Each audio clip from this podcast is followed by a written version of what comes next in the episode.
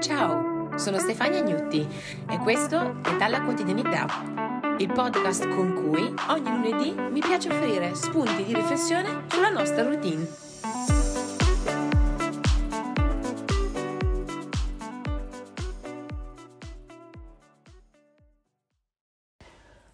Di tutti i verbi che esistono, viaggiare è il mio preferito, lo amo.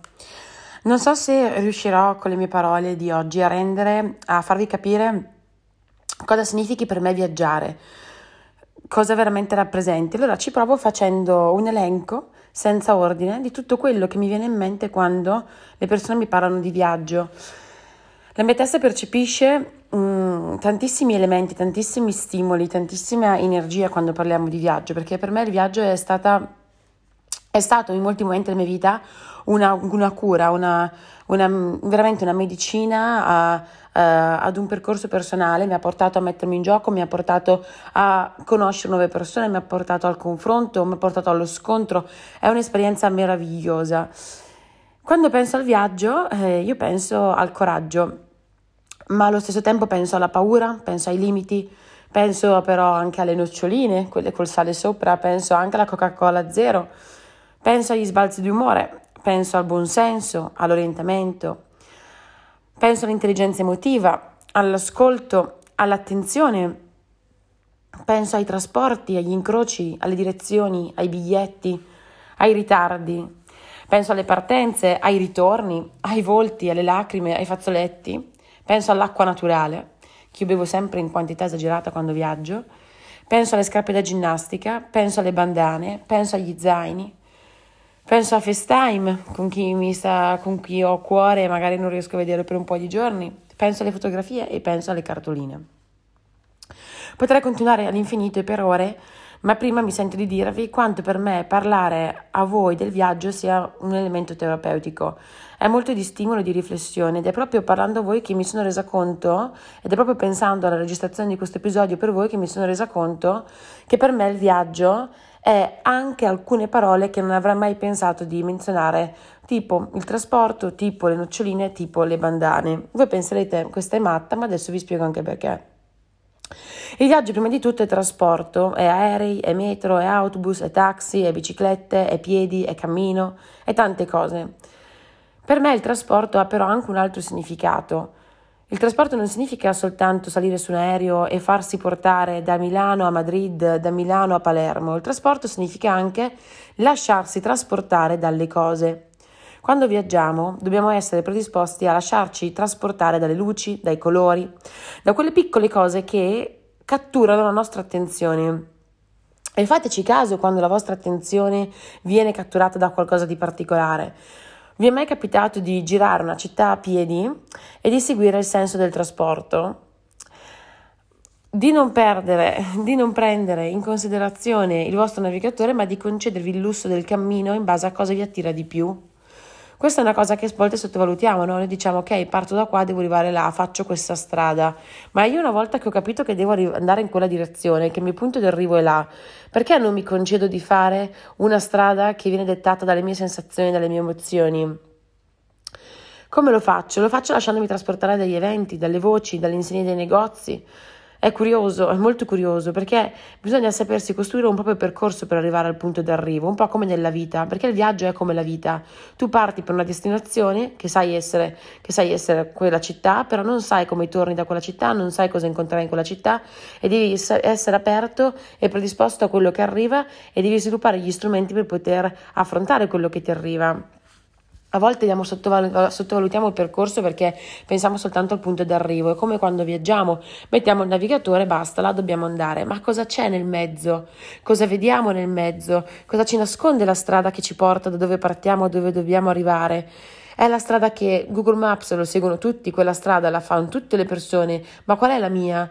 Cioè, perché io vengo attratto da delle cose durante il mio percorso che agli altri non fanno lo stesso effetto? Ciascuno ha un proprio linguaggio emotivo, ciascuno ha una propria esperienza da maturare e da sviluppare. Costruirsi il proprio percorso è importante, siamo troppo impegnati e lo facciamo troppo spesso, quello di voler seguire un cammino preimpostato. Cosa ci nasconde la strada destra, cosa ci nasconde la strada sinistra?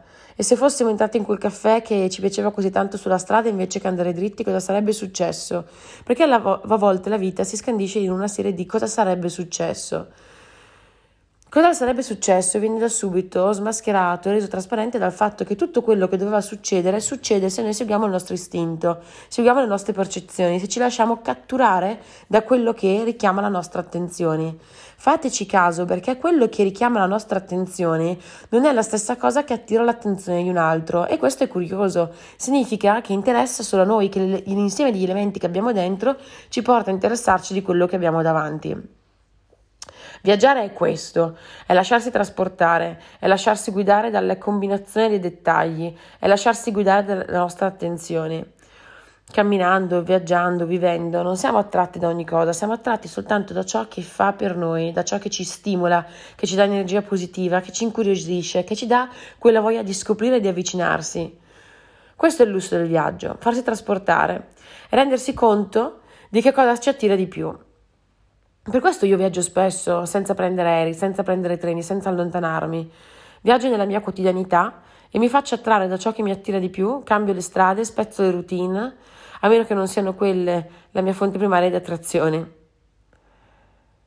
Pensate a questo, vi racconto un aneddoto. A dicembre stavo lavorando da casa, non sopportando più l'assenza di interazione tra persone, dico vado al bar a bere un caffè.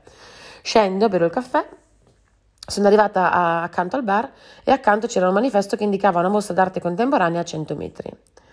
La forza del titolo, dei colori, di, non so, di quel manifesto mi ha attratto così tanto che ho detto, vabbè, invece di bere il caffè vado a vedere la mostra. La mostra consisteva in pochi lavori di questa artista cubana che mh, denunciava appunto il sistema e essenzialmente era una mostra che si basava su molte performance eh, live, quindi reali, no, fatte al momento. Tra queste una, una performance assolutamente allucinante, assurda. Sono arrivata davanti a questa stanza e una ragazza mi ha chiesto se volessi prendere, mm, provare la sala del pianto allora sono entrata, mi sono seduta e ho iniziato a far uh, circolare nella stanza ondate di mentolo, ma così forti che di lì a poco mi sono trovata gli occhi pieni di lacrime. Ho fatto altre due performance veramente, veramente toccanti. Sono tornata a casa e mi sono rimessa alla scrivania. Ora, io vi dico, erano mesi che sentivo un'apatia totale dentro di me. Dovevo andare a prendere un caffè, alla fine la mia attenzione mi ha portato a partecipare ad una serie di performance, ma così profonde, così toccanti, che io sono tornata a casa e mi veniva da piangere, ma non piangere perché ero disperata, piangere perché la forza di quelle manifestazioni, di quell'arte mi aveva talmente colpito, era arrivata talmente dentro di me che mi aveva portato in un'altra, cioè che, mi aveva, che era riuscita a sciogliere dei nodi, che era riuscita a sciogliere uno schermo di apatia. Allora mi sono detta, quanto è bello farsi trasportare dalla vita, farsi trasportare attivamente da, dalla vita, da far sì che la tua crescita, che la mia crescita, che i bisogni, che i nostri bisogni attraggano con consapevolezza ciò di cui necessitano veramente. A volte è così, possiamo viaggiare soltanto lasciandoci trasportare e allora io capisco anche le altre parole che vi ho detto, bandana, scarpe da ginnastica, noccioline. Mentre mi lascio trasportare dal viaggio della vita, non ho intenzione di rinunciare alle noccioline, salate, ai miei capelli tenuti in ordine dalla mia bandana blu, alle mie scarpe fedeli con cui ho affrontato grandi pause, grandi camminate, grandi corse. Quindi vi, go- vi, vi auguro di godervi il viaggio, di godervi il trasporto, ma di mettere sempre con voi una Coca-Cola e delle noccioline per festeggiare tutti i momenti in cui vi siete concessi il lusso dell'essere trasportati.